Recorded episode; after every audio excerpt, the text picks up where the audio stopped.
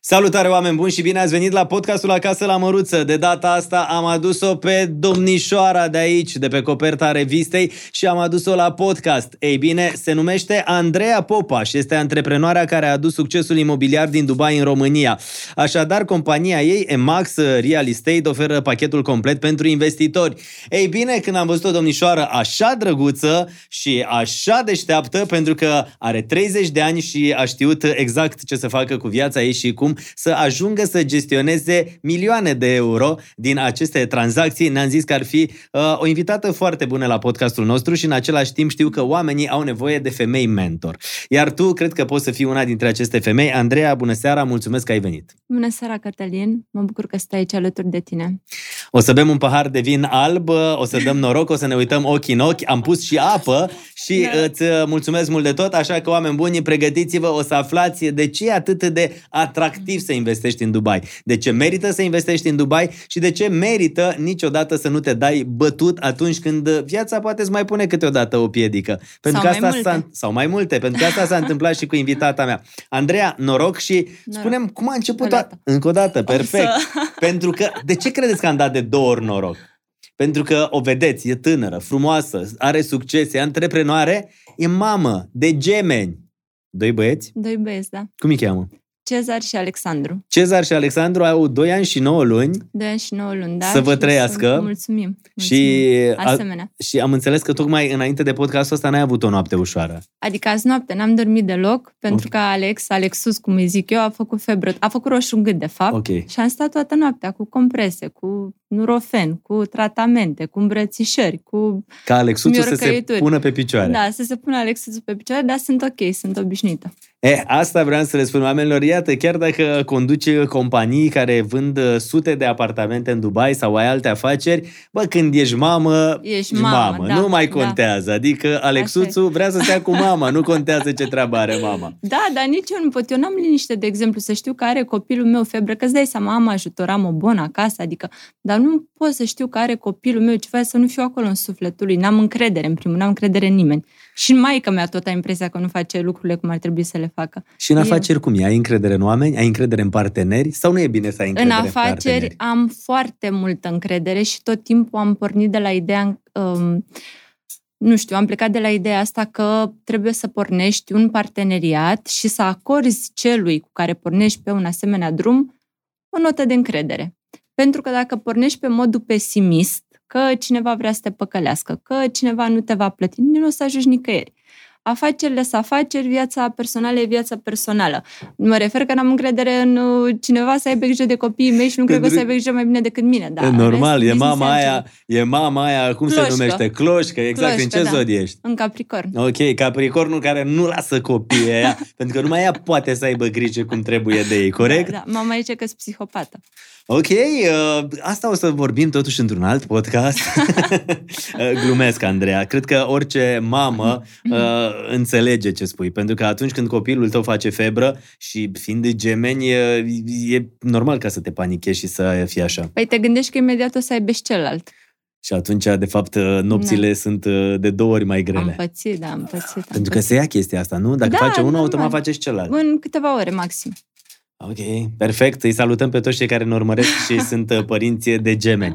Spune-mă, Andreea Popa, cum ai ajuns în lumea asta a antreprenoriatului? Pentru că apoi să le spun eu oamenilor care se uită la noi, uh, de ce ești considerată una dintre uh, primele și unul dintre primii oameni care au adus investițiile de, din Dubai în România? Cu toate că acum se fac în mai multe zone, în mai multe locuri, mai mulți oameni fac, da, dar ești pionierat în, în, în povestea asta. Ești la pionierat.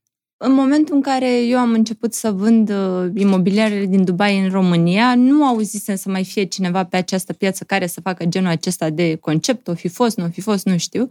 Ideea este că am creat acest fenomen cu cel al investițiilor în Dubai. Am avut foarte multe apariții în presă încă din 2020 în emisiuni de profil, mă refer emisiuni de, cu profil business, în ziare de profil și tot am uh, propagat ideea asta de a investi în Dubai, în primul rând datorită facilităților pe care le ai acolo și datorită faptului că eu am investit și sunt mulțumită. Ca idee, eu ce mi-am cumpărat în 2020, un apartament pe Palm, acum valorează dublu. Am ofertă să-l vând dublu la bani. Și adică nu-l în vând, 2020, că- acum da. 2 ani, ai cumpărat un apartament uh, care a Da. valorat cât, dacă a se poate valorat spune?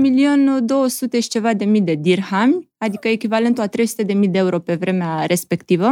Este exact pe palm în linie, numai cu hoteluri de 5 stele în Seven Palm, e un proiect destul de cunoscut în Dubai, lângă Fairmont Hotel. Uh, Iar acum am ofertă să-l vând dublu. Acum a ajuns, a atins pragul de finalizare, urmează să facem recepția să ne uh, dea cheile, da, dezvoltatorii. Am ofertă să-l vând la 2.800.000 de dirham. De ce? Pentru că peste drum construiește mari beachfront, doar ce au lansat de adresele mari beachfront și l-au lăsat de la 2.700.000, dar gata în 5 ani. Așa că Iartă-mă, e vreo stradă din Dubai pe care nu o știi sau vreo adresă? Că am impresia că le știi pe toate cu ochii închiși, așa, știi? Da, da, da, da. Deci, da, ideea e că dacă în 2020 aveai 300 de mii de euro pe care îi Da. țineai în bancă, s-ar putea ca atunci când uh, te duceai la bancă, după 2 ani, uh, să nu mai ai atâția bani, pentru că e și o dobândă negativă uneori. Și dobândă, Numai că aici, inflația, practic, ți da. s-au dublat banii. Mi s-au dublat, să știi. Și uite, eu tot timpul bă, spun și vorbesc și explic și clienților mei, dar asta e valabil, dar bine, ok, eu vând imobiliare din Dubai, nu e nicio problemă.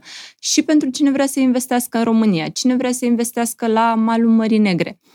Uh, Malul Mării Negre, da, nu este inepuizabil. Mai sunt câteva ploturi de pământ, da, și gata, se încheie construcțiile acolo, ceea ce înseamnă că valoarea lui tot va crește în timp. Eu tot timpul, în momentul în care recomand, eu vând doar Dubai, în principiu, dar în momentul în care recomand cuiva să facă o investiție imobiliară, tot timpul recomand să ia în zone de interes. Lângă apă, lângă bă, un canal, lângă un lac, lângă Marea Neagră, lângă, bă, nu știu... O pădure lângă o ceva. pădure, da, lângă ceva de interes, pentru că uh, acolo e clar că la un moment dat se vor opri construcțiile, pentru că pur și simplu imobiliarele nu știu, nu sunt o resursă pe termen lung. Adică la un moment dat probabil se va construi, nu știu, pe pământurile care sunt acum bă, puse în extravilan. Dar locurile de interes se apropie de grad de ocupabilitate de 100%. Ce înseamnă asta pentru investitori? Că investiția lor va avea o apreciere de preț din ce în ce mai mare. Viitorul e mai scump, nu e mai ieftin. Așadar, ea e Andreea Popa Oameni Buni și ne dă uh, sfaturi despre cum uh, putem să ne investim deștept banii și în același timp uh, în imobiliare, cred că uh, auzisem la un moment dat și tu poți să confirmi asta, cel mai important lucru e ca locația ta să conțină cei 3 L. Adică Corect. locație, locație, locație. Corect, da. și așa asta am este. auzit într-o discuție cu George Copos, care spunea, bă, dacă o, o locație e bună dacă are cei 3 L. Ziceam, ce înseamnă cei 3 L? Cei trei, da. Locație, locație, Corect. locație. Și exact ce americanii spuneai au și tu ce aceeași mai, vorbă. mai da, devreme. da, da, da, asta contează. Așa că, oameni buni, investiți în imobiliare, investiți în pământuri, pentru că valoarea lor va crește în timp. Și aud tot felul de, vorbesc cu oamenii, vine o criză, vin tot felul de Mhm. lebede negre, de chestii neprevăzute. Ok, vin, da, bun, și trec. E normal, e natural să fie asemenea crize, ca piața la un moment dat să-și revine să ajungă în punctul în care trebuie să fie. Este Ia- în regulă. Iată și după criza din 2008, practic, Da. când tragi linia acum, uh, piața imobiliară a fost piața care și-a revenit și... Și cum și-a revenit Cătălin. Spectaculos. Adică, spectaculos, da. Mhm. Cei care au făcut investiții imobiliare în perioada aceea, gândește că acum sunt multimilionari. Adică eu cunosc cazuri concrete. Iar Andreea Popa, oameni buni, de la uh, Emax Real Estate, a vândut peste 400 de apartamente în Dubai. Și apartamente și vile. Da, mai 400? multe apartamente Dacă- și spații comerciale. Deci uh, asta înseamnă câteva, uh, nu știu, milioane bune de euro. Peste, cred că peste 80 de milioane de euro. Deci tu ai vândut apartamente și case Eu de și- peste 80 și, compania ta. compania, și compania Emax din Dubai. uh, Noi facem totodată și property management pentru clienții noștri, noi ne ocupăm și de închirieri. Suntem o firmă mai mare, uh, eu o conduc, este ideea mea, este business-ul meu, dar mă ajută foarte multă lume ca să ajung la numărul acesta de unități vândute, nu vând doar eu. Peste 80 de milioane, asta înseamnă în vreo 2-3 ani de zile? În trei ani aproape. În 3 ani. În trei Da, ani. atunci haideți să ne întoarcem un pic la Constanța, pentru că Da. Andreea e din Constanța și acum ai 30 de ani. Cum ai început toată povestea asta? Pentru că ai intrat într-un domeniu în care, știi, ai venit, ai pus mâina așa pe masă și ai zis, ok, eu vând în Dubai apartamente, case și sunt să-ți- foarte tare pentru că am da. făcut asta prima dată în România. Am vândut de peste 80 de milioane și te văd foarte hotărâtă. Cum ai început tu? Eu, nu știu, eu de când eram eu mic copil, eu am zis să vreau să fiu femeie de afaceri. Eu vreau să fac afaceri. Am, când a venit uh, momentul în care trebuia să mă scriu la o facultate, prima facultate pe care am terminat-o a fost istorie și științe politice. Dar eu în sufletul meu știam că nu e ceea ce trebuie. M-am apucat apoi de drept, da.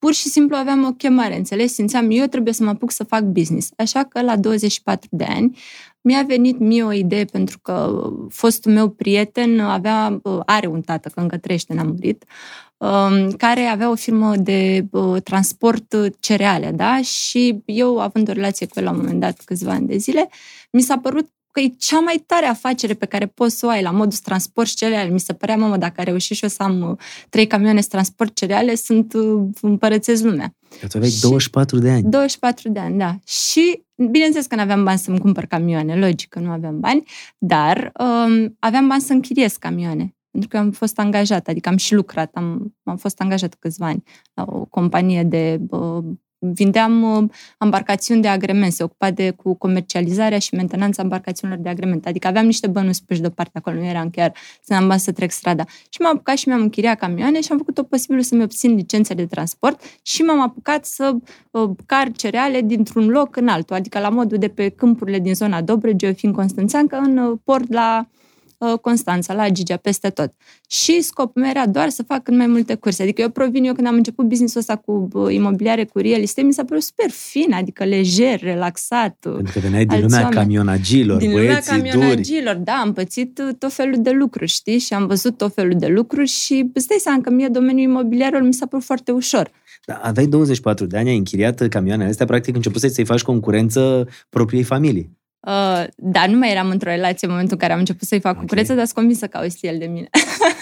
Pentru că, la un moment dat, uh, tot a trebuit uh, să înțeleagă de ce îi scade da. afacerea da. lui. Pentru că, ia uite, da, Andrei a început să-și ia. Transportam și eu cereale și mi-a plăcut, să știi, adică mi-a plăcut ideea de antreprenoriat. Eram foarte mândră când mergeam, erau camioanele mele pe șosea și eu în mașină pe lângă ele și mă gândeam, mamă, uite, mastodontul ăsta, eu mă ocup de el sau mi-a plăcut foarte mult, doar că în domeniul acesta, cel al transportului de cereale, ce faci vara, cheltui iarna, știi? Camioanele la fel se strică că vei că nu le-a luat nimeni de noi și tot așa. Și atunci ce ai făcut? Și a atunci... mers afacerea asta cât un an, doi ani? Nu, am avut afacerea, cred că patru ani. După care? Patru ani, după care, după care m-am gândit eu ce ar trebui să fac și am luat decizia să vând afacerea, pentru că nu mai era profitabil. Adică nu intram în gaură, dar nici nu făceam bani, eram undeva așa între, știi, nu mai îmi conveneau cum stau lucrurile și m-am reprofilat. Iar în momentul în care am intrat pe nișa aceasta de uh, Dubai, am venit după o experiență în care mi-am deschis o firmă de IT și, bine, acolo am învățat o lecție foarte mișto. Nu te mai băga în lucruri pe care nu poți să le controlezi. Adică mi se pare că ar trebui să fie regula numărul unu în business de respectat. Ce căutam eu în IT când eu nici nu știu să fac un Excel? Adică Asta am, asta am căutat, nu, nu am înțeles logica. Nici la camioane nu înțeleg uh, cum înțelegea, sau acolo era mai palpabil deci, pentru că vedeai și puteai să coordonezi. Pe când exact. la IT era ceva care ți se era spunea. ceva ce nu înțeleg, adică mintea mea nu era făcută, știi, nu, nu putea să înțeleagă tot, toate procesele de acolo, nu puteam să, nu aveam control. La camioane e foarte simplu, ce ai decărat 30 de tone, ei din X, le duci, din punctul X, le duci în punctul Y, pleacă șoferul, angajezi alt șofer, eu făceam la camion, eu mă ocupam de contabilitate, eu mă ocupam de uh, tot ce ține de CMR-uri, tot ce în domeniul ăsta. Adică era foarte ușor și natural. Știi să conduci camion? Am mai în parcarele mai aranjam eu, dacă mi se părea mie că nu sunt aranjate cum trebuie. Nu, îți dai seama că n-am permis de camion oh, de acolo. Xena de acolo. Eram, da. Era, măi, să știi, ca femeie în, în, într-un domeniu al bărbaților, în general, încă în România avem um, noi, femeile, nu ne este mai greu să știi să, realiz- să realizăm lucruri în ciuda aparențelor. Tot timpul în momentul în care ești fată, ești femeie, dacă ești și mamă, pe păi și eu acum tot, mi-am auzit tot felul de dar să stea să crească copii, ce trebuie? Are doi copii acasă, uite ce trebuie a face asta, tot felul de lucruri. În momentul în care ești femeie, din punctul meu de vedere, este mult mai greu să reușești pentru că trebuie să te lupți cu preconcepții, pentru că trebuie să te lupți cu o groază de bărbați care uită de faptul că nu țin cont de faptul că tu ești femeie, că ești mamă, adică nu-i ține nimic în, în loc ca să te calce în picioare. Mi se pare mult mai greu să reușești atunci când ești femeie, dar dacă ești consecvent, dacă ești perseverent, dacă ești hotărât, ce crezi că de mine n-au râs mulți, sau când mi-am deschis firma de camioane, îți dai seama, eram sortită eșecului în ochii tuturor. Nimeni nu se aștepta, mamă, face ea ceva sau nu. Da, eu rețin și mă interesează. Și uite că acum sunt la podcast cu tine. Și, și vorbesc mers înainte. De, da, mers înainte și vorbesc de businessurile mele. Deci nu, reușești. Ideea e să fii consecvent, perseverent, să nu dai înapoi și, bineînțeles, să te apuci cât mai de tânăr posibil. Nu dacă ai, simți chemarea asta, că nu oricine are chemarea antreprenoriatului, să știi, pur și simplu, nu oricine are. Dacă totuși o simți, nu mai sta, nu mai pierde timpul cu plan de afaceri, cu o mie de situații, le gândești, le calculezi, le recalculezi, dar dacă fac, dacă nu fac. Eu în viața mea nu mi-am făcut un plan de afaceri. Eu nu știu să fac un plan de afaceri. Adică Pentru că pur și simplu ai mers pe instinct și odată ce ai intrat într-o treabă ai zis, da. ok, de acolo văd cum o duc și mai acum departe. mă implic în cât mai multe business-uri. La mine, în mintea mea, acum inclusiv mă apuc de, uh, să, de dezvoltări imobiliare. Mm-hmm. Mă apuc să construiesc niște blocuri.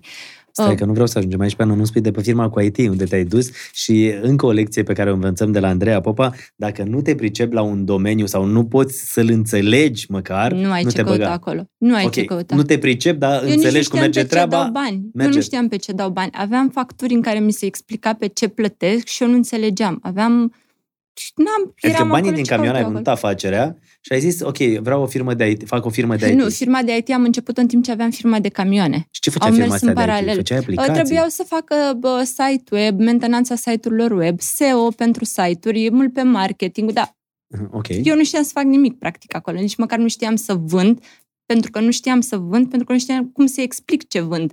Adică gaură totală. Da, pentru tine sună rest... bine domnul ăsta și simțeai că da, e mă ceva care... deșteaptă. Nu, și în același timp simțeai da. că e ceva care s-ar putea să Da, simțeam să fie și ce trebuie. este, și este. Domeniul IT este ce trebuie, dar oamenii care uh, activează în domeniul ăsta, care îl înțeleg, cred că au o altă parte a creierului dezvoltată, știi? Adică nu oricine înțelege, eu nu înțeleg. Poți să mă pui acum, să mă pui la o masă, să mă ții trei luni închisă într-o cameră, ia și învață cum stau lucrurile, nu mă uit ca pisica în calendar, nu înțeleg. Pentru că tu, practic, atunci primeai de la oamenii din echipa ta tot felul de raportări pe care nu le puteai gestiona ca, uite, am băgat atâția litri de motorină, am dus atâtea tone, Asta am văzut exact simplu. cum e, adică chiar dacă nu te pricepeai, știai cum să le faci și învățai. Da, normal, Aici da, era simplu. Aici Trebuia nu să înveți formule, soluții, să nu înțelegi ce și fac ei. sunt și destul de mândră, orgolioasă și mie dacă mi se explică o dată și eu bineînțeles că nu înțelegeam nimic, mi se explica de două ori la rând, nu mai vreau să întreb a treia oară, să nu râde cineva de mine că uite, pe asta nu duce capul, nu înțelegi. Și mă prefăceam că înțeleg, de aici mi s-a dus afacerea în gaură.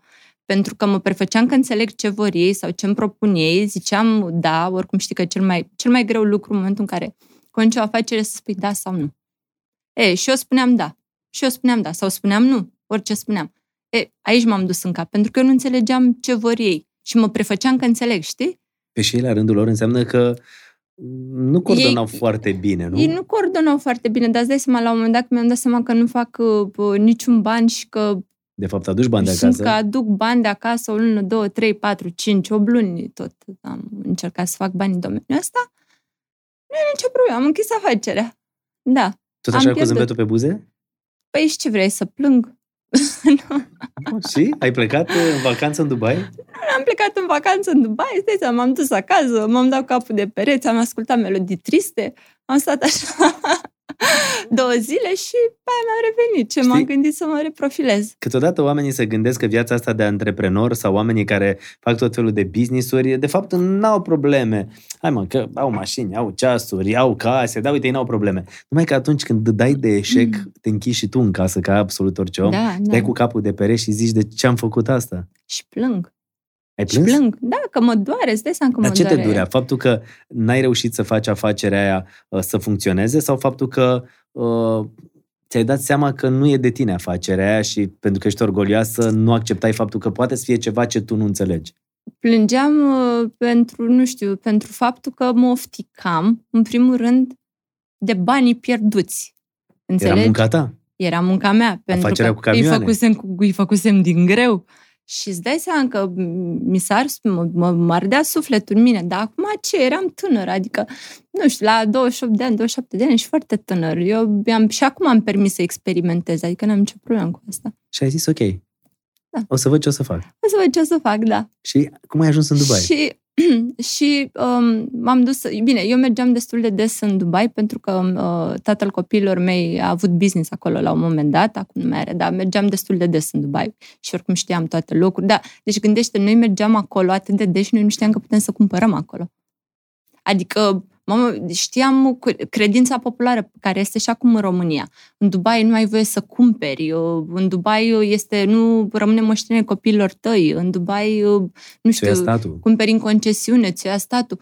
Și credeam la fel, așa că la un moment dat m-am întors în România și am sunat un tip de acolo pe care știam că locuiește de mulți ani și a zis, măi, eu am niște bani, vreau să cumpăr și eu un apartament acolo. Și el locuia de 12 ani, băi, și ce? N-ai cum. Ce cum să n-am cum?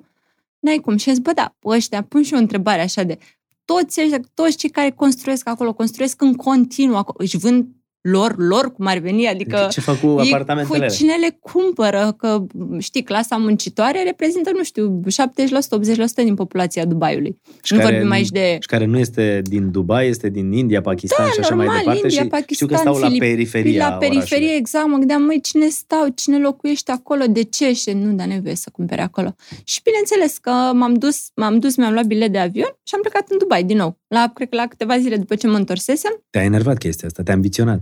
Păi, dar mă gândeam că n-are cum, adică logica mea îmi dădea cu virgulă, știi? Adică mă gândeam de ce construiesc atât dacă nu poți să cumperi, adică de ce să te dezvolți atât de mult dacă nu poți să vinzi, nu, nu vedeam logic. Și bineînțeles că puteai să cumperi acolo. Te-ai dus în Dubai și? M-am dus în Dubai și m-am dus să am vizitat mai multe proiecte care mi-a trăseseră mie atenție, să seama, Google e prietenul meu numărul unu. Dar uh, eu sunt genul de cumpărător care eu la mine văzut plăcut uh, luat. Adică am văzut două proiecte la, nu știu, în aceeași jumătate de oră, fiindcă practic erau aproape unul lângă celălalt și am ales. Adică eu nu stau să mă gândesc prea mult. La mine m-am uitat, ok, are plajă privată, e gata în 2 ani, bun.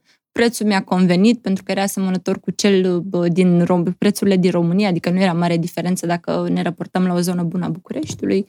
Uh, am auzit de facilitățile fiscale, că nu plătești impozit, știi că nu plătești impozit pe venituri generate din chirii.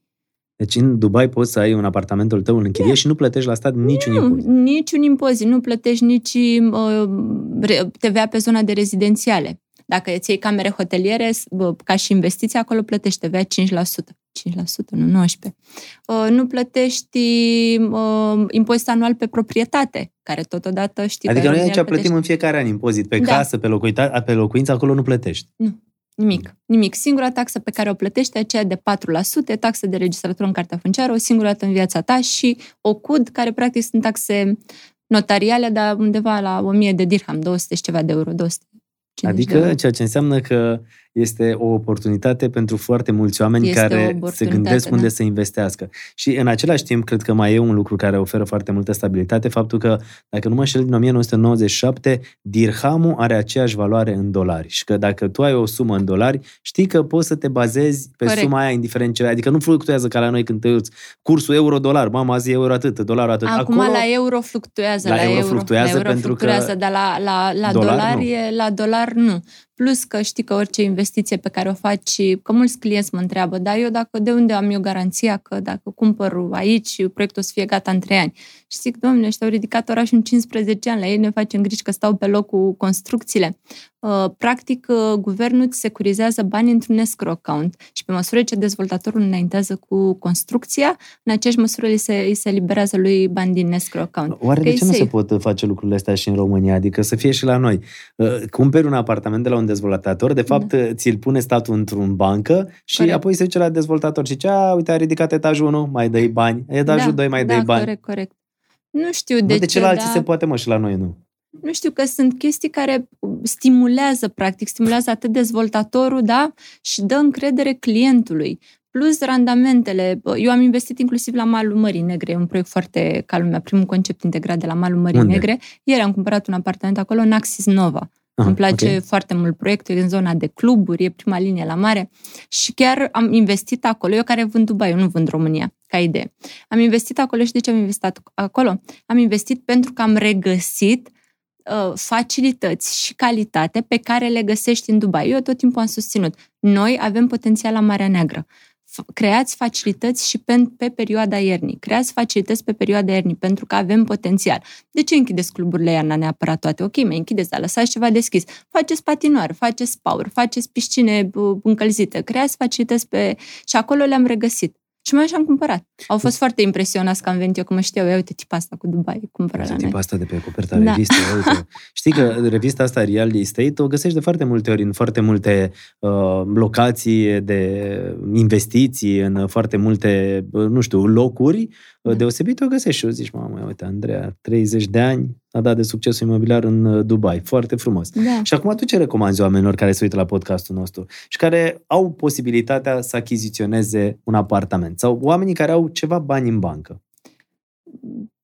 din punctul meu de vedere și eu sunt investitoare de, acum am devenit chiar investitoare cu acte în regulă și caut proiecte, să investească în proiecte care se află la fază de lansare să nu, să nu cum investească neapărat în apartamente cu preț ajuns la maturitate. Bine, dacă cauți ceva neapărat să închiriezi, să-ți producă bani, nu știu, la o lună după ce l-ai cumpărat, dar trebuie categoric să fie gata finalizat. Să se investească în proiecte aflate în faza de lansare, să se investească doar alături de um, um, agenții mari, da, sau de uh, direct alături de dezvoltatori. Eu, de exemplu, eu nu percep comision clienților mei, eu vând direct dezvoltatori, sunt reprezentant al lor. Pe mine o plătesc dezvoltatorii, nu iau bani de la clienți. Dar, uh, totodată, uh, se investească în portofolii care au cea mai rapidă și cea mai sigură apreciere de preț în timp. Proiectele semnate de designer exclusiviști. Uh, sunt, sunt o fel de minunăți în Dubai. Eu am ajutat foarte mulți oameni să-și dubleze banii. Adică oameni care au băgat 3 milioane de euro au făcut 6 milioane de euro, cred că într-un an de zile. La modul ăsta, în anumite proiecte nu toate. Andreea Popa, vă rog frumos, uh, asta e pentru cei care vor uh, să investească și vor să-și uh, securizeze și să-și dubleze banii, cum spui. Și acum oamenii poate se uită la noi și zici, Andreea, dar cum să investească într-un proiect care încă nici nu este pornit și doar este la nivel de discuție? Știi, în România au fost proiecte la nivel de discuție care nu s-au mai terminat și oamenii au rămas fără bani. Sunt da, exemple corect. și de persoane cunoscute care au rămas fără economiile știu, de viață. Știu, știu. Și tu spui, acum investiți într-un proiect care e de-abia la început. Da, e pentru cel, că e altceva. mai, cel mai rapid mă de a face bani și cel mai sigur, pentru că are o apreciere... E sigur că e în Dubai. E sigur că e în Dubai și are o apreciere de preț de minim 40%. Dacă e proiecte exclusiviste, cum e Safa Tu, semnat de Grisogonul sau Cavalli Tower sau Elisaba, acelea își dublează prețul. Eu ți arăt pe cifre ce vindeam în 2020 și cât am revândut în 2022. Dublu cred că peste dublu. Ideea este că, după cum uh, ce-ți spuneam mai devreme, uh, noi în, uh, noi, noi în Dubai, nu, ei în Dubai au acel escrow account. Mi se da? pare e corect să zici și tu noi în Dubai. Eu sunt adică... rezident în Dubai, am permis de acela de Dubai. Da. Asta înseamnă că ai investit de o anumită sumă. Da. Pentru că permisul acela ți-l dă dacă ai investit de o anumită Bine, sumă. Bine, și dacă ai investit de o anumită sumă, sau mai poți să-ți iei rezidența pe companie. De exemplu, permisul meu l-am obținut pe compania din Dubai, compania de property management. Și compania din Dubai se numește tot Emax. Emax Properties. Ok. Emax Properties, aceea, iar aceasta e compania din România. Um, ideea este că, așa cum spuneam mai devreme, ei îți dau acel escrow account. Deci, practic, în, dacă ei cumva dezvoltatorii mor, da? Uh, ce se întâmplă? Ție vine statul și îți dă banii înapoi. Nu-ți dă cu dobândă. Toți banii aia care ai, dar nu-i pierzi. Da, nu există așa ceva. Că Asta în cazurile extreme, extreme, extreme, extreme. Dar tot timpul se va găsi cineva să preia proiectul, să îl continue, să-l livreze. Nu. Eu nu cunosc nici măcar uh, un proiect abandonat în Dubai. Vorbim aici doar de dezvoltatorii mari. La dezvoltatorii mici nu lucrez cu ei. Dubai are niște ambiții fabuloase. Vrea să devină până în 2030, dacă nu mă înșel, unul dintre cele mai verzi orașe din lume. Și cele mai scumpe. Și cele mai scumpe și da. cele știi mai în, sigure. Adică în, citești întotdeauna tot felul de lucruri pe care și le propun oamenii ăștia. Da. Și pentru cei care au fost în Dubai sau pentru cei care dau un search pe Google și n-au fost, uh, este incredibil ce construiești, cum se schimbă orașul ăla de la uh, an la an. De la an la an. Știi că în 2030 ei o să oprească construcțiile în Dubai, adică nu se vor mai construi blocuri. Al Maktoum a dat deja legea. Se vor construi doar um, conceptul acesta de vile, townhouses, Uh, multe spații verzi, opresc construcția zgârie norilor. În 2030? În 2030, adică în curând. Deci mai sunt doar 8 ani de investit? Doar, doar 8 ani de zgârie nori, uh, iar din acel moment prețul apartamentelor în Dubai vor fi, nu știu, prețuri asemănătoare cu prețul uh, apartamentelor din Hong Kong, din Singapore. Adică nu, nu o să te mai gândești că o să ai ocazia să-ți achiziționezi în Dubai un apartament cu 250-300 de mii de euro poziționat central. Deci tu spui că acum e momentul momentul era, momentul a fost mai ales pentru cei care au investit în 2018, 2019, 2020 și acum e momentul. Pentru că oricum prețurile sunt în creștere. Dar de la an la an prețurile cresc. Adică cine vrea să facă o investiție sigură, să se ducă să cumpere în Dubai. Pentru că ai garanția că, într-adevăr, prețurile și aprecierea de preț va fi una imensă. E foarte greu de explicat lucrul ăsta cuiva, nu știu, care n-a fost în Dubai, care nu știe evoluția, care nu știe cu ce prețuri se vindeau imobiliarele acolo în 2020 E foarte greu. Eu tot timpul clienților mei le arăt pe grafice oferte de preț din 2020, le arăt cu cât am revândut acum în 2022. Adică încerc să explic tuturor. De asta înseamnă că trebuie să ai și puțin, încre- puțin încredere, trebuie să ai puțin flair, trebuie să cunoști piața, trebuie să ai persoane, nu știu, care poate au mai investit. Și trebuie să o cunoști pe Andreea Popa, că dacă a vândut peste 400 de apartamente de aproape 80 de milioane de euro, înseamnă că știe ce face. Și Da. ai vândut aceste 400 de apartamente, case, Peste locații, 400, peste cred, da. 400, Da. doar uh, românilor, doar persoanelor din România. 85% doar persoanelor din România.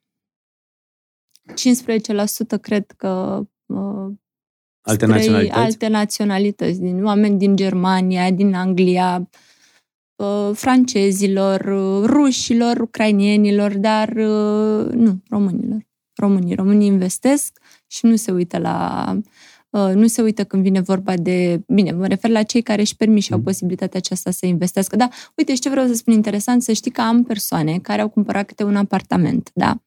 Uh, Știi că în Dubai e plată eșalonată direct la dezvoltator și nu se modifică Da, uite, aș prețul vrea să inițial le de spunem și celor achiziție. care Da. urmăresc podcastul nostru, pentru că, practic, la început plătești acel 4%, apoi plătești, nu? Da, plătești, plătești rezervarea, depinde. Uite, sunt Shoba cere rezervare 2%, Damac cere 5%, Emar cere 3%. Rezervare, adică practic să securizezi unitatea. Iar apoi plătești, nu știu, prima rată, completarea balanței până la 10% în primele două săptămâni. Apoi mai plătești peste încă 6 luni, încă 10%. Și tot așa. E ok. E ok, mai ales că la un moment dat ajungi la 50% când uh, cei din uh, Da. Corect. Dubai îți dau cheile și spun, hei, poți să-l închiriezi, poți să faci ce Corect. vrei Corect. și tu deja poți să produci bani cu apartamentul tău din Exact. Dubai pentru că mai ai încă 2 ani de plătit De uh, plătit ratele alea. eșalonat. Tu, practic, dacă stai să te Bă, gândești deci acolo, așa... practic, statul îți dă rate, mă, să te muți, tu înțelegi, ciucă? Da, da. Și uite că nu toată lumea pune problema așa, dar practic tu cu plata aceasta poți handover după ce intri în posesia proprietății, tu îți amortizezi din prețul inițial de achiziție, pentru că tu anual ai un randament de minim 10%. Nu vorbim de chestii extreme, de 16%, 15% randament, pentru că sunt umflate, nu sunt adevărate. Real rămâi cu 11-12% venit. Ceea ce Nu- este... E minunat, e extraordinar. Dar tu să spui că ai un venit de 10%, da? Bun. Dacă scazi 10% într-un an, 10% în celălalt an pe care îi faci tu în perioada aceasta de grație pe care ți oferă dezvoltatorii, tu practic îți iei apartamentul cu 20% mai ieftin. Pentru că tu faci bani pe banii lor.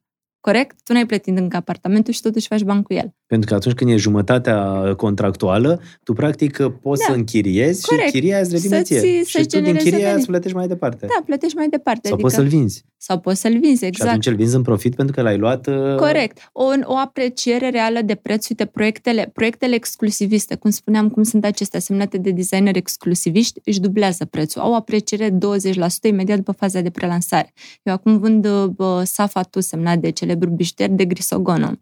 Am vândut și Safon, am vândut și Cavalitor, am vândut și Elisap, am trecut prin toate. Acestea, după prețul de lansare, instant au o apreciere de preț de minim 15-20% în primele 2-3 săptămâni. Nu vă spărați, doamna Andreea Popa, cât costă o garsonieră acolo?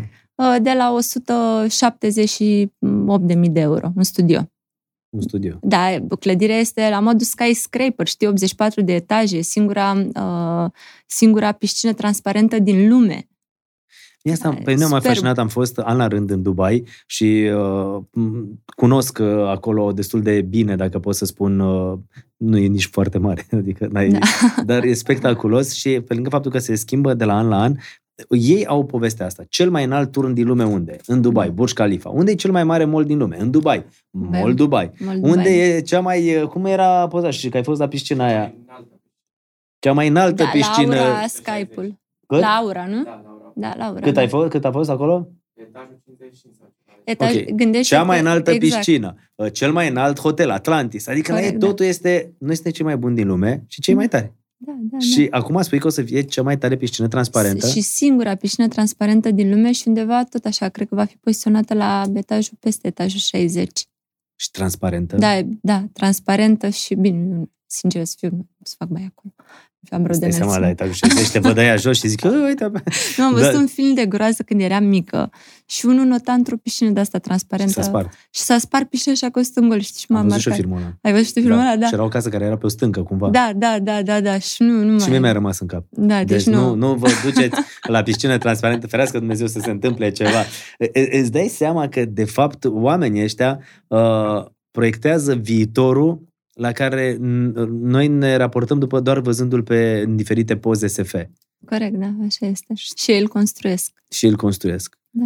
Ok. Da, care e cea mai scumpă casă pe care ai vândut-o în Dubai? Sau cel mai scump apartament? Uh, cel mai scump apartament, cel mai scump apartament pe care l-am vândut a fost unul de aproape 16 milioane de euro.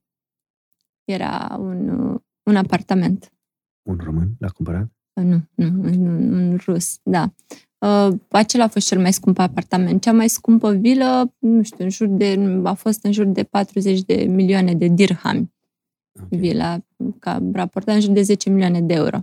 Dar uh, apartamentele, acolo, apartamentele uh, deosebite, adică cele care au, uh, nu știu, piscină în interior pe fiecare de etaj, piscină exterioară, cele care au multe facilități, apartamentele în general au o apreciere de preț mai rapidă decât casele. Ok. Acum mi-am dat seama, am făcut un calcul, 16 milioane apartamentul, 10 milioane vila, 26 de milioane, din 80 de milioane minus 26 de milioane, restul au fost apartamente, garsonieră, da. două camere, trei camere. Înțelegi, da. Patru camere, nu? da, exact. Perfect. Uh, știi ce vreau să te întreb? Multă lume spune, domne, dar Dubai e departe. Domne, unde mă când Dubai e cald? Da. Care sunt? Uh, că tu, practic, poți trăiești acolo. Deci, mm, în Dubai, Dubai este genul de loc care este perfect Uh, pentru cei cărora le place un stil de viață, uh, nu știu, între zgârie nori.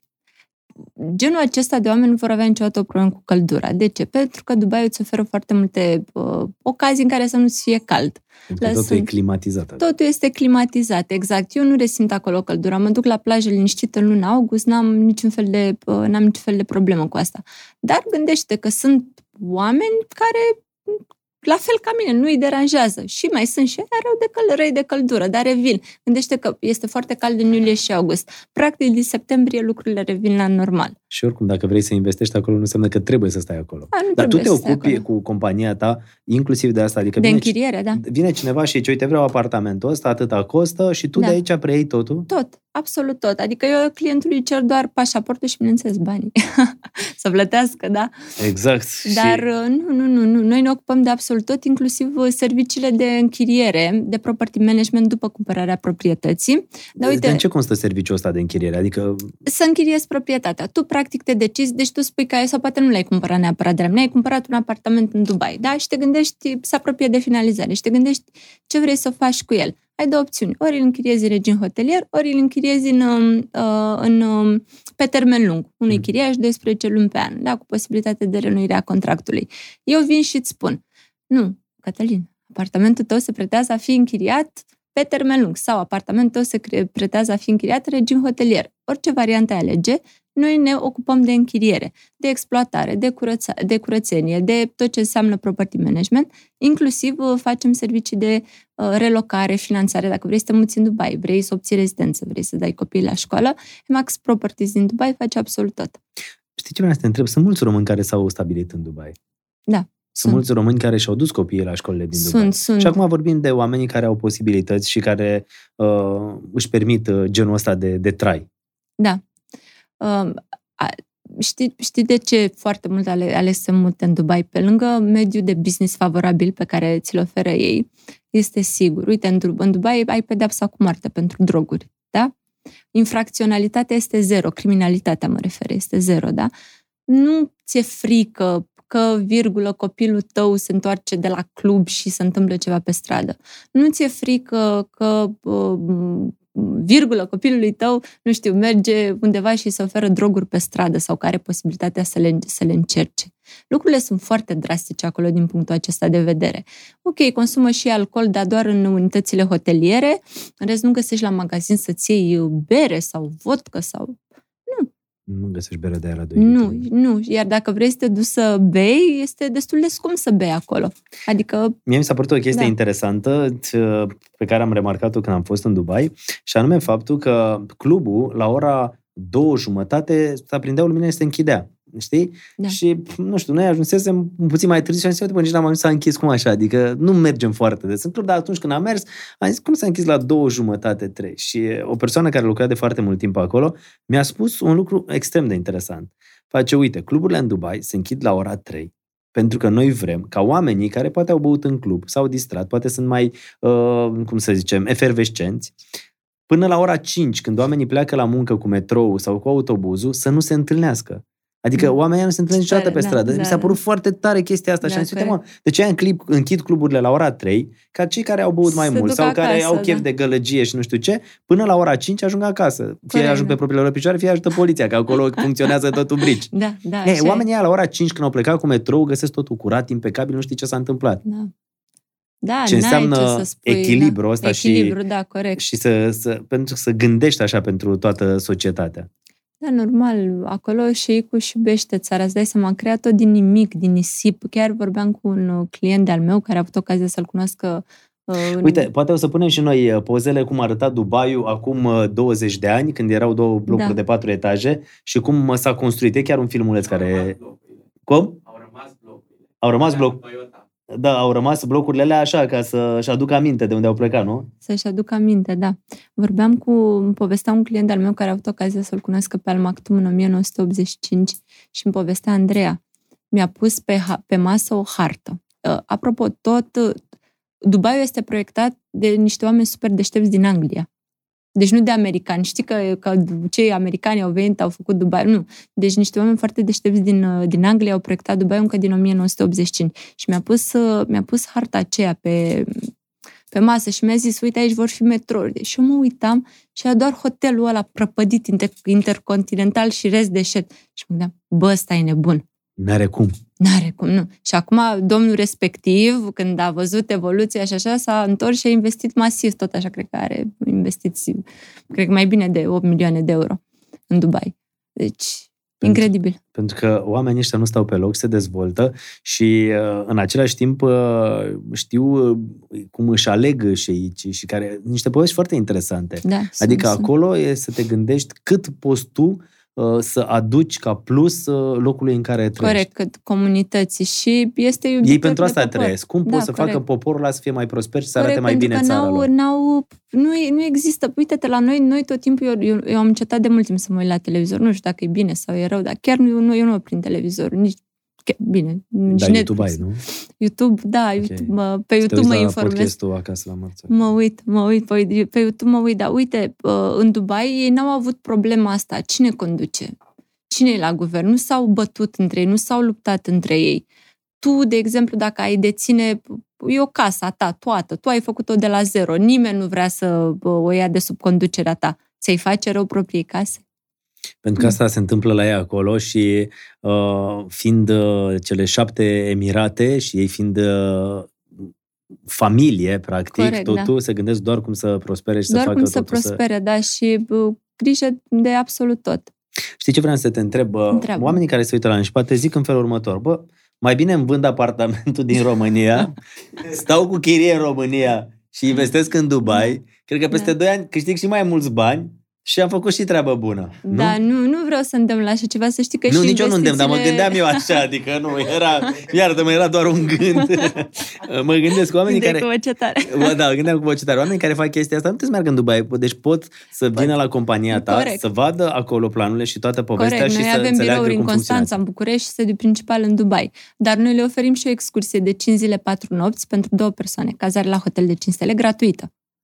Uh, și după rezervare, până să plătească practic primul installment, prima rată mare și până să semneze contractul principal, îl trimitem la locație pe cheltuiala noastră, doar pe baza rezervării, da? Să vadă uh, comunitatea. Rezervarea asta înseamnă 2%. 2%, da, deci să vadă 2% din valoarea Exact. investiției Da. și, practic, ei primesc aceste nopți. Această excursie gratuită pentru două persoane, cazare la hotel de 5 stele și trimitem să vadă comunitatea. Dacă îți place, continui, semnezi contractul, mergi mai departe. Nu îți place, ai pierdut 2%, dar îi oferim, uh, îi oferim ocazia să-și aleagă alt proiect. Adică cei 2% îi putem să-i direcționăm spre alt proiect. Ceva trebuie să-ți placă în Dubai, n-ai cum să fie atât de pretențios să nu-ți placă Nu știu de ce am impresia că uh, toată organizarea asta se, se trage și de la facerea aia cu camioane. Da. Dacă din punctul A ajunge în punctul B, are 30 de tone, cu siguranță o să ajungă la timp, atâta motorină, Da, atâta posibil. benzină, tot. Posibil, Nu. posibil, să știi, am reminiscențe încă.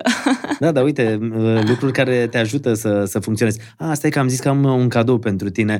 Uh, uite, avem uh, niște oameni care sunt uh, parteneri cu noi la podcast și mi s-a părut foarte tare. Da? Și sunt sincer cu tine. Da. Uh, îi avem pe cei de la Morf, uh, care mm, sunt... plac, îi știu. Da? Da, îi știu. Ok, perfect. Mi-au, mi-au luat parfum? Da. Îmi place. Da? Fii atentă. Dar vreau să-ți spun ceva. N-am Da. știut ce parfum e până nu am deschis astăzi Așa, uh, punga ca să văd Nicio exact problemă. ce cadou e pentru tine. Da. Și ca să vezi cum e câteodată cum universul ăsta lucrează, am căutat datele despre parfum. Stai să mă descurc să... Așa. Până la urmă îl scoți. Greblu până la urmă o să-și investească tot salariul în parfumuri pentru că l-a mirosit. Ce ai mirosit tu? Da, miros super frumos cele de la Mărf. Nudo prima, tu ai, Nudo și ți-ai luat Nudo și au- ieri ai mai mirosit ceva, ți-a plăcut. Acum, deci morf, oamenii ăștia, au zis pe Măruță, dacă tot ai invitați deosebiți, fă cadou câte un parfum din partea noastră. Și fii atentă, de asta spuneam că nimic nu e întâmplător și m-am gândit să te tratăm cu bine, că poate mâine, poi mâine ciucă bem o cafea în Dubai și măcar are unde să ne spună, duceți-vă la cafeneaua aia, că e 5 dolari uh, zi, uh, cafeaua. Fii atentă. Și uh, ăsta e parfumul care arată și miroase senzațional. Nouă ne place foarte tare. Dacă îi știi pe cei de la Morf, știi că le ambalează superb și le fac. Știu parfumurile lor, mi-am cumpărat și eu. Nu vindeau, vindeau în niște uh, magazine. Da, vândesc foarte tare. O Mm, tipă Lorena care se ocupă de povestea asta. Nu un știu, business nu-mi place. românesc, un business românesc, uh, românesc, italienesc, uh, foarte ele sunt puternic, cu fabricate în antreprenoare. Italia. Da, e Da. italienesc 100%, dar uh, o antreprenoare româncă. Și parfumul ăsta, Indomable, sper că așa se citește și că nu am făcut de râs la podcast, dar așa se citește. Fii atentă de ce zic, e al tău. Dar fii Mulțumesc. atentă ce scrie la descrierea lui. Ia. Creat cu ochii închiși, descoperit din greșeală într-o noapte de august, acest parfum de lux, accentuez anumite cuvinte, Se potrivește cu a fost Dubai. inventat de un spirit rebel nonconformist. Indomable este un parfum oriental, persistent și extraordinar de unic. Și am zis, Exact băi, ce-mi nu pot trebuie. să cred, adică... Oriental. Da, exact, oriental, persistent și extrem de unic. Și am zis, pe bune... Da, mi-l Ok, scos te în rog, și lasă-mă că- să, să fiu un gentleman. Să nu și, îmi pierd vreo unghie la tine pe masă. și atunci să vezi... Perfect, uite. Uh, stai că a rămas aici. Da, mi s-a părut uh, foarte tare descrierea în ceea ce privește acest parfum și prezența ta la podcast, știi? Pentru că m, vorbim de Dubai, Ce bine vor, miroase. Mulțumesc. vorbim de Dubai, vorbim uh, de uh, Orient și iată că e un parfum care vine fix din zona asta. Morf, mulțumim mult de tot pentru cadou. Mulțumesc. Știu, Ciu, că Îmi vrei să-ți dai place. și tu parfum.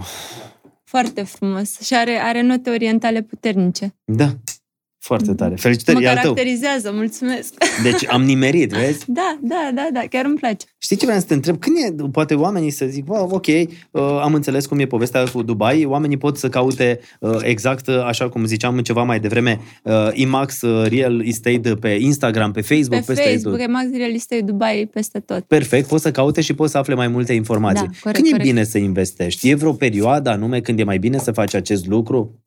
Ieri. Ah, ok. și dacă ieri am lipsit, iartă-mă că am fost uh, cu ceva treabă. Este, uh, este foarte bine să investești pentru că pre- prețurile se află într-o continuă creștere.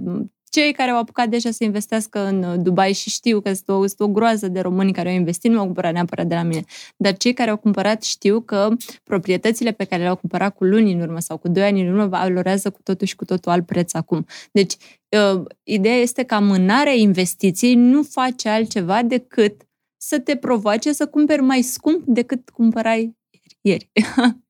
Ok, deci e bine, acum, acum e un moment. Și acum sunt Da. oameni care zic, da, Andreea, dar cum să-i sfătuiești pe oameni să facă treaba asta când toată lumea vorbește de criză, vorbește de recesiune, vorbește de inflație, vorbește de prețuri care au sărit în aer.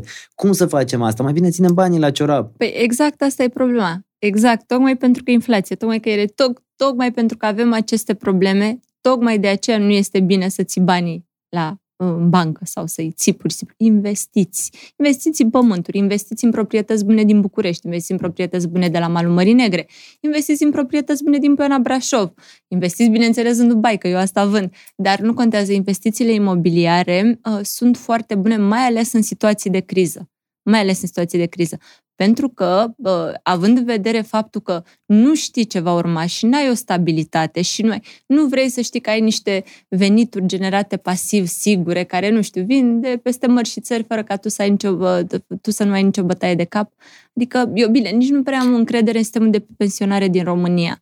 În primul rând, pentru venituri pasive. Este foarte bine să investești în, în Dubai și, și la Cred că noi. pentru niște chirii care pot să-ți ofere Da. o, o viață, un stil de viață sau de fapt un... Uh, Să ai cum o- zicea doctorul Cristian Andrei, mă, un, uh, un, nu un stil de viață, că îți crești nivelul vieții, condiția vieții. uh, Cum, Nivelul de trai. Da, nivelul de trai, că investești în tine și asta de fapt e cel mai important. Investești în tine și o proprietate imobiliară, nu dai, dacă e bine poziționată și îndeplinește cei trei L, da? Nu dai greș cu ea. Locație, locație, locație. Știi ce Corect. vreau să te întreb? Și cum e cu mobila Andreea în Dubai? Că îți dă apartamentul acolo, ți-l dă cu gresie, ți-l dă cu mobilă. Eu mai Da. și glumesc și încerc în același timp și să fie cu un loc de ping-pong între parcare, noi. uite, să știi că orice proprietate cumperi în Dubai, de la orice dezvoltator, este obligat legal să-ți dea cu loc de parcare inclus în preț.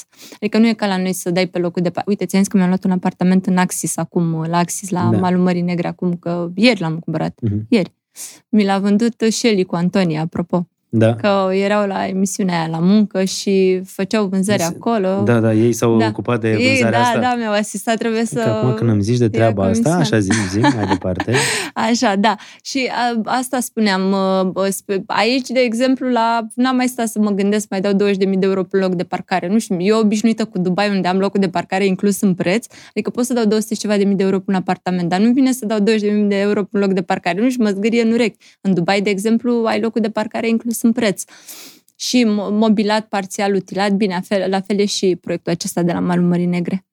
Păi da, proiectul ăsta a câștigat Best Project în 2021 la Da.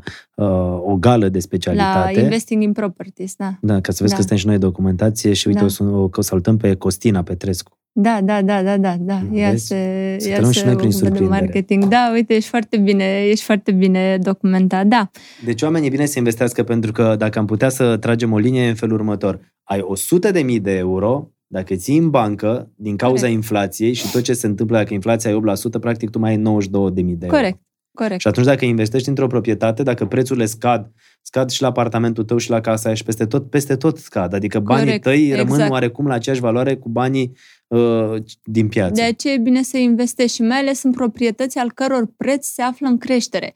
Nu știu în România bă, dacă se află în creștere sau nu, dar sigur că da, din cauza scumpirii materialelor și bă, crizei și bă, conflictului dintre Rusia și Ucraina, sigur că se află în creștere și la noi. Dar în Dubai eu știu sigur că se află în creștere. Și cu zâmbetul ăsta pe buze, nu știu de ce am impresia că copiii tăi vor face școala în Dubai. Da, aș vrea să-i dau la școală în Dubai, să Te știi. gândești la lucrul ăsta. Păi da, dar știi de ce? Uite, eu, pă, cu toate că mă ocup de business, plec, fac, drag, nu știu ce. Ies la club. Da, ai timp și, și de mă club? uit, da, ies de fiecare dată când am ocazia, ies la club. Adică nu, ra- când mă refer când sunt în țară și când am timp, nu ratez nicio ocazie de distracție. Adică să ai timp și pentru tine. da, da, să mă te duc, relaxezi, mă să te duc cu distrezi. toate fetele, dansăm, ne distrăm, Ok. suntem fericite. Ideea este că mă uit în jurul meu și văd uh, generația asta din spate și mă gândesc unde sunt viitorii profesori, unde sunt exemplele. Sunt îngrijorată din punctul ăsta de vedere pentru țara noastră. Și uh, am inclusiv cunoștințe care sunt profesori, da? Și fac tot felul de lucruri care nu știu, nu sunt demne de statutul lor. De aceea, de aceea sunt așa. Dar bine, nu e să nu, nu știu, să nu asociem excepțiile cu normalitatea. Poate intru prea mult în detalii. Dar pe mine mă îngrijorează. Copiii mei au aproape 3 ani. Mă gândesc peste, nu știu, peste 12 ani, când va fi vârsta aia, știi, 15-16 ani. Doamne, ce mă fac atunci? Adică chiar am un nod în stomac. Eu care sunt o curajoasă de fel, dar îmi fac griji pentru perioada aia. Sincer, îmi fac griji și cred că o să-i duc în Dubai. Sau o să am grijă să nu știu, să-i fac să înțeleagă atât de multe lucruri și atât de bine să le înțeleagă încât să facă diferența sigur între bine și rău și liberul lor arbitru să îndemne spre a își păstra o linie decentă și o curățenie din toate punctele de vedere. Cum, nu știu dacă o să-mi iasă sau nu. Spunem ceva. Uh, pentru femei, spune că e mult mai greu în domeniul ăsta. Da, și este mult mai greu. Dar tu ai reușit și ai fost așa, o luptătoare. Tu mereu așa ai fost... Uh... Eu sunt foarte ambițioasă. Adică eu îmi fac, eu îmi pun în cap un lucru, uite, vrei să dau un exemplu, adică Da. da. concret de ambiție, sincer și onest și îl spun Da. da. aici în fața întregii națiuni. Țin că prima facultate am făcut istorie și științe politice. Da. Am făcut trei ani, mi-am dat licența, apoi m-am apucat de drept la zi. Deci, am făcut primul an de, la, de, la zi la drept, eu și munceam în timpul ăla. Am făcut al doilea an la zi, am făcut al treilea an la zi, am rămas gravidă în al patrulea an, știi? Și oricum aveam restanțe acumulate din anii anteriori. Am terminat facultatea de drept în șapte ani. Șapte ani mi-au luat să termin facultatea de drept, dar știi de ce? De-abia anul trecut am reușit să-mi iau toate examenele. Bineînțeles că nu... N-ai vrut să ne renunți. Nu, n-am, nu, nu reușeam să... Aveam foarte multe restanțe acumulate. Ideea e că mi-am dat seama că am de luat vreo 20 ceva de examene și am încercat, recunosc, să-mi fie rușine. Am încercat, nu știu, să găsesc o cale să scap de ele. Nu s-a putut nimic și a trebuit să învăț. Deci a trebuit să învăț materie de patru ani de zile, cred că în trei luni de zile. Apropiații mei știu asta. Cu copii acasă, cu business, cu absolut tot. Aveam un apartament unde locuiam eu înainte să fac copii, pe care nici nu îl închiriasem, n-am să timp să mă ocup de el. M-am dus și am luat în trei luni de zile 20 ceva de examene. Uh, Te-ai dus acolo în apartament ca să înveți, să, să învăț, Da, învățam, deci gândește, am învățat materie de patru ani, dar mult, adică și aveam și alte chestii pe care nu te gândi că doar învățam. Eu sunt foarte ambițios. Mie dacă mi intră ceva în cap și știu că am ceva de făcut, fac. Mi se pare foarte tare chestia asta și acum când ai spus m-au răscolit puțin amintirile, pentru că eu când am venit în București, tot așa, mungeam, mă rog, la mai multe locuri ca să-mi câștig banii și să am unde să, să îmi plătesc chirie, să stau. Și am făcut facultatea de drept și în primii ani lucram și la radio, la Radio Europa Nova și puneam muzică în discotecă ca să-mi întrețin, să am unde să stau, eu fiind din Târgu Jiu și în, în anul 3, cam eram praf cu facultatea, da. mi-am dat seama Ai că asta e deranjat. Restanțe, da. da. mi-am dat seama că asta i-ar supăra foarte tare pe părinții mei care au avut încredere în mine da. și atunci am, am, am focusat foarte tare pe facultate și am terminat facultatea de drept cu 9.42. Wow. Am dat licența, am uh, intrat în uh, stagiar avocat, am intrat ca avocat definitiv în barou și de frică că nu o să funcționeze televiziunea, radio sau ce fac eu, am rămas ca avocat definitiv în barou București plătind taxe an de an, neștiind că de fapt pot să mă suspend și că plătesc doar 500 de lei și oricând pot să fiu avocat, știi? Dar teama asta de a rămâne fără un loc de muncă. În același timp, da. pentru că făceam televiziune și radio, mi-am zis, dar eu cred că trebuie să am și facultatea de jurnalism, pentru că nu știi ce se întâmplă. Da, pentru că n-am cu cine să mă consulte. Am băiatul ăla venit de la Târgu Jiu, care stăteam în cămine de nefamiliști. Iar facultatea mea de foarte jurnalism... Ambițios, mm-hmm, foarte ambițios. Știi care e legătura? Facultatea mea de jurnalism a durat doar șapte ani, la fel ca la tine. pentru că eu făceam și televiziune și radio și, și nu aveam timp să, mă duc la da. examene și întotdeauna da. când mă duceam la examene, băi nene, mă înscriam, eram așa ciudat, zic, bă, nu pot să nu am făcut trei ani, nu, nu am, nu am cum să la fel, Și mai aveam nu știu câte examene, că se schimbaseră da. materii sau se acumulau. Da, și la un da, dat da. ajunsesem uh, să am asistenți la facultatea de jurnalism care erau uh, un pic mai tineri ca mine. Mai tineri ca tineri, da. Nu, wow. Pentru că toți terminaseră tu că erai acolo, tu te erai Dar pe vezi, față, eu da? n-am dus până la capăt. Am făcut facultatea aia șapte ani și n-am vrut să mai duc să mai dau licența, pentru că... Exact ca mine. Am, mi-am luat toate examenele. Mamă, ciucă, de luni mă duc Așa. iar, mă duc să dau... Deci cum ar fi? Deci îți dai seama acum să mai bătrâși ca profesorii de acolo. Uh, mi-am luat toate examenele și, bineînțeles, la licență n-am mai, n-am mai putut să mă duc să încerc să, nu știu, am, s-au strâns multe, dar mine era să-mi iau examenele, dar acum nu o să vreau să dau și licența. O să termin facultatea. Andreea Popa, hotărâtă exact cum ați aflat în podcastul Acasă la Măruță, pentru că, de fapt, dacă ați fost atenți la poveștile noastre puteți să înțelegeți foarte multe lucruri. Eu am înțeles ce înseamnă să fii ambițios, să nu te dai bătut, să nu stai să îți faci tot felul de planuri. Dar dacă bag 2 lei, câștig un leu, a, dar da, nu câștig nu, un leu, e... mai bine nu fac. Și dacă crezi în ceva, du-te acolo Corect, du-te, și fă. poți să vezi dacă exact. merge bine, dacă nu, nu te da Știi bătut. care e planul, care a fost planul meu de afaceri și îți spun în cel mai sincer mod posibil. Când am pornit uh, firma de camioane de 24 de ani, care e uh, care afacere? Transport cereale. Bun, gata, închiriem camioane și găsim contracte să transportăm cereale. Business-ul cu Dubai. Că, ce, ca, în ce constă business? Să vinzi apartamente românilor. Hai să vindem apartamente românilor. Simplu. Da, simplu, da, dar în același la... timp, uh, cum să spun, e și foarte multă seriozitate, pentru că businessurile astea reușesc să... Eligibilitatea ți-o câștigi în, în timp. Vezi, corect, seriozitatea corect. asta contează mult și o câștigi corect, în timp. Corect, Iar tu ai corect, câștigat-o din moment ce ai vândut peste 400 de apartamente. Acum, corect, da. apar, apartamentul tău din Dubai ce face? Acum apartamentul meu doar ce a fost predat luna trecută ne-au chemat la recepție, adică practic să dea cheile pe mine Ăla și pe, pe care ai dat 300 de mii de euro și apoi 600 de mii de euro? Și, și, cred că 800 de mii de euro, 700 și ceva de mii de euro, da. Uh, deci când stăm că... la podcast a mai crescut 100 de mii. Da, da, da, da. Nu, pentru că uh, gândește-te că eu am ofertă să-l vând la 2 milioane 700, 2 milioane 800, deci cred că este de peste dirham. 6, de dirham, da, cred că este sigur peste 600 de mii de dirham. Nu, nu vând, îl țin, de ce să-l încă n-am nevoie de bani. Tu ai dat 300 de mii de euro pe el Da. și a ajuns la valoarea asta. Da, a ajuns la valoarea asta și îl țin pentru închiriere, și asta categoric. zic, o să faci bani cu el, adică da, să-l ca, închiriezi. păi, un apartament de genul ăsta, mie lunar categoric o să-mi producă 5-6 mii de euro calm venituri pasive. Deci ai investit 300 de mii și o să ai 5-6 mii da, de euro lună. Da, ai, randa, ai randamentul ăla de care toată lumea vorbește și nimeni nu-l crede. Da, da, sunt situații excepționale, pentru că eu am dat foarte puțin pe el. N-am dat foarte puțin pe el, am dat, să... da. Și pentru că ai știut ce zonă să alegi. Exact, da. Sunt, uh, în ultima perioadă a devenit așa, auzi și la radio reclame, vezi și prin ziare, uh, proprietăți în Dubai, uh, vin tot felul de, um, nu știu, la hoteluri, tot felul de... Da, evenimente. evenimente. Și foarte bine. Foarte, și foarte bine. bine. Da, e foarte Dar trebuie bine. să știi unde să alegi și pe cine să cauți. Corect. Asta, da, asta face diferența, pentru că, practic, e foarte ușor să vinzi un apartament, apar tot felul de probleme. Lipsesc contracte, lipsesc nu știu ce documente, bă, nu se regăsește în statement of account plata totală. Clientul nu înțelege, pentru că sunt lucruri noi pentru el.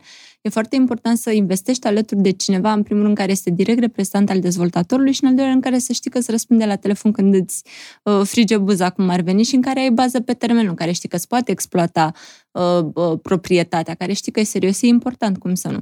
Cât despre faptul că au apărut o fel de persoane care promovează Dubaiul, foarte bine, este bine să promoveze cât mai multă lume, da? Uh, dar să fie serios, asta e singurul lucru, știi? Să fie serios și să vândă produse bune. Pentru că, uite, apropo, vin, vând apartament în Dubai la 120.000 de euro și mă sună pe mine client. A, păi am găsit la 120.000 de euro. Da, dar ai găsit la Camăcăi, adică e în deșert, e, nu e nimic acolo. De ce investi acolo? Mai bine dai 250.000 de euro și râzi din curte, nu de după card, nu? Da. Auzi mă, Ciucă, cum e asta în imobiliare? Da. Râzi din curte, nu după gard. Corect. Haide, e foarte bună asta, știi? Și... Da, da, pe așa e. Da, ei vin și strică piața, le arată poze sau randări sau așa și vin cu prețuri. Și doamnă, dumneavoastră găsiți un asemenea apartament cu asemenea facilități în România la banii ăștia? Nu. Bun. Și de ce credeți că în Dubai lipsește ceva dacă îl găsiți în Dubai? Adică e ceva în regulă. Dar acum oamenii au început să fie educați din punctul ăsta de vedere. Știu și nu mai fac Andreea, când vrem să mergem în Dubai, știm, Andreea Popa, Emax Real Estate, uh, acolo. A, îți povesteam ceva mai devreme că sunt și mulți români care sunt stabiliți acolo și am cunoscut o, o tipă, Anda o cheamă, de vreo 17 ani, care loc, fel locuiește în Dubai și asta face, știi? O româncă care stă în Dubai de 17 ani. Da, da, și mi se da, pare da. tare cum, uite, oameni care și-au făcut o viață acolo. Da, da, își face. Dar și eu am foarte mulți prieteni stabiliți acolo. Foarte mulți. Te obișnuiești să știi că eu am inclusiv prietene românce, prin prietenele mele care au plecat din, uh, din România, s-au dus în Dubai să lucreze un an, doi, trei și nu mai vrut să se întoarcă. În Dubai faci și bani, adică îți oferă uh, super mediu pentru business, da? Uh, cam, cred că orice business ai avea, îți oferă un mediu propice pentru business. Ai lipsa taxelor, ai impozitelor. E viața scumpă, dar faci și bani, știi? Că ai și plajă. Deosebit, ai, ai și, și plajă, da. Deci da. totul e bine. Depinde din ce punct de vedere o privești. Crezi da, că e... dacă am face podcastul ăsta în Dubai am avea succes? Nu știu, Ciucă, nu, nu, nu vrei să... Ba da, ba nu, da, ne mutăm în Dubai. Da, da, eu, ne mutăm, gata. eu cred că ați avea succes pentru De mâine că... avem cursuri de arabă. Florin? Mâine cursuri de arabă. O să fie podcastul în arabă. Florin e aici, Ed Sheeran. El seamănă cu Ed Sheeran, o să spună că l-am văzut pe Ed Sheeran. De mâine arabă. Dacă cu engleza nu merge, Nu trebuia să zicem asta, Florin. Trebuie să venim un podcast uh, internațional. Ciucă, tu? Mai, mai bine merg pe engleză, mă descurc mai bine. Da? Nu mergi pe arabă? Pozaș, tu ce te bagi? Eu sunt mai mult pe engleză. Și Ada? Traduc ce vorbește Costin. e pe engleza pe care o traduce Ada. Traduc eu, da. Bun, gata, deci o să ne mutăm în uh, Dubai. Andreea, am vrut să fie un podcast așa care să fie pentru oameni uh, și foarte multă informație și oamenii să înțeleagă că, uite, într-o lume în care poate bărbații sunt uh, sau cel puțin erau recunoscuți ca oamenii care investesc, care au uh, agențiile de, Da, de da, imobiliare. Iată, vine o femeie din Constanța care vine și zice, hei, boșilor, asta sunt eu și dacă vreți să faceți treabă serioasă, eu sunt uh, omul potrivit. Îmi pla- Da. Mi-a plăcut foarte mult că ești foarte hotărâtă, știi? Da. Și mi-a plăcut că ești așa foarte Mulțumesc. sigură pe tine. Păi de ce nu? Mai că de ce n-aș fi? Am făcut, fac business, sunt serioasă, sunt mamă, sunt... De ce n-aș fi sigură? Ce-mi lipsește mie? Adică așa abordez problema. Nu mă simt, n-am, crede-mă, Cătălin, că n-am niciun complex de inferioritate față de nimeni din lumea asta. Adică sunt foarte împăcată eu cu mine și sunt mulțumită și crede-mă că nu am zi în care să nu-i mulțumesc lui Dumnezeu că cea mai mare binecuvântare pe care mi-a dat-o sunt copiii ăștia doi. Să știi că după ce am făcut copiii, copiii au scos din mine cea mai bună varianta mea. Adică m-au făcut mai bună, mai iubitoare de oameni, mai iertătoare, mai calmă, mai împăciuitoare, toate formele și mi-au dat alt, altă putere, am luat alt avânt, adică se și vede, e vizibil, traiectoria ascendent, ascendentă. Cine spune că dacă faci un copil, stai pe loc, te ține loc? Nu e adevărat. Copiii sunt cea mai mare binecuvântare la Dumnezeu și dacă ești înțelept și abordezi cum trebuie bă, situația, da? Și înțelegi că e o binecuvântare și că nu e un ceva să te țină în loc, Dumnezeu îți dă de 10 ori mai mult. Adică e, mi-a dat putere, m-au, m-au, m-au împins așa de la spate, m-au făcut mai ambițioasă decât eram înainte. Și înainte eram, dar acum mă simt de 10 ori mai puternică. Iată că femeia asta de afaceri mai are ceva, e, și anume faptul că e credincioasă, știi? Da, da, da. Uite, după ce am făcut copii, mi-am regăsit legătura cu Dumnezeu, să știi, după ce am născut. Adică înainte, până să, până să dau viață, de fapt când am fost gravidă nici nu conștientizam că sunt gravidă. Știi, adică era, ok, sunt gravidă, o să nasc, dar nu, nu eram super legată de, de momentul acela. După ce am... Și nu că am pierdusem neapărat legătura cu Dumnezeu, dar nu mă gândeam așa la Dumnezeu. Chiar venea în minte, ok, nu face rău, dar nu eram într-o permanență conexiune cu Dumnezeu, cum simt că sunt acum. E, după ce, am, am, după ce mi-am născut copii și în primele patru luni am crescut singură, n-aveam bonă, că dura mult până mi-o aduceau din Filipine și așa. A trebuit să stau singur eu cu copiii. Uh, mi-am regăsit conexiunea cu Dumnezeu. La modul că eu simt în permanență că mă rog la Dumnezeu și nu pentru mine să-mi dea să-mi facă Doamne, ținem copiii sănătoși, ferește de rău. Adică eu asta am în minte tot timpul. De-aia spun că mă simt și mai aproape de Dumnezeu, mă simt și mai puternică, și mai înțeleaptă, și mai bine, de fapt, și mai sănătoasă chiar. Da. Toate lucrurile astea o alcătuiesc pe femeia Andreea Popa, antreprenoarea. Îți mulțumesc mult că ai venit la podcastul Acasă la Măruță. Mulțumesc și eu, Cătălin. Și uh, ce pot să spun, să ai multă baftă și dacă până mulțumesc. acum ai vândut proprietăți de 80 de milioane de euro în Dubai, uh, să ne vedem la următorul podcast când uh, suma asta o să fie dublată, când ai vândut mai mult de 400 de unități în Dubai și când, uh, de fapt, uh, o să fii și ei ca Dubaiului. Mulțumesc mult, Cătălin, te aștept în Dubai. Mulțumim mult de tot. Andreea Mulțumesc Popa, oameni buni, așa o găsiți și așa găsiți compania. Emax Real Estate. Da, mai multe date vă lăsăm noi aici în descrierea podcastului. Până atunci, aveți grijă de voi uh, și ascultați cu atenție ce a avut Andreea de zis. Pentru că sunt foarte multe lucruri care fac sens și care pot să te ajute și să-ți schimbe viața și tot ce trebuie câteodată e doar să ai curajul ăla, să ai nebunia aia în care să zici, știi ce? Pornești. Hai să pornesc. Da, corect.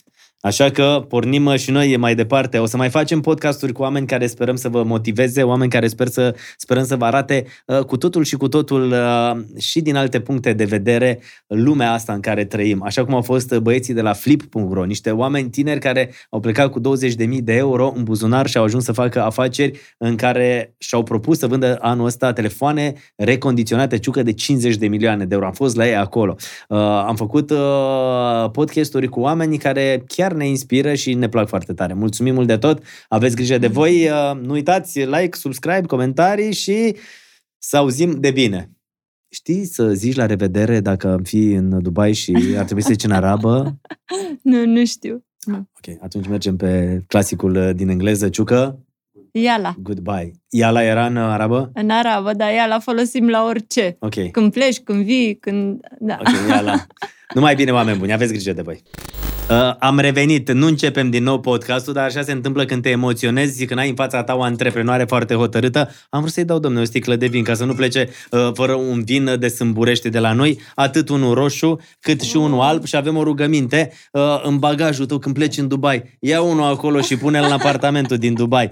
E, sunt partenerii noștri la A, podcast. știu, fetească neagră, domeniile sâmburești. Bă, dar e ceva ce nu știi? Că văd că Da, știi și cum de să vin, nu? știai și de Știu, parfum, știu știi și de absolut, toate. da. Și primul Da, lucru cum când ai să intrat nu? aici ai zis, mamă, ce masă mișto aveți. Da, da, e, e cea mai tare masă pe care am văzut eu în ultimul timp, să știi. Deci e foarte hotărâtă și știe chiar uh, de toate. Andreea, știi ce? Mulțumim mult de tot. Mulțumesc Numai bine și și eu. baftă. Gata, n-am mai uitat nimic.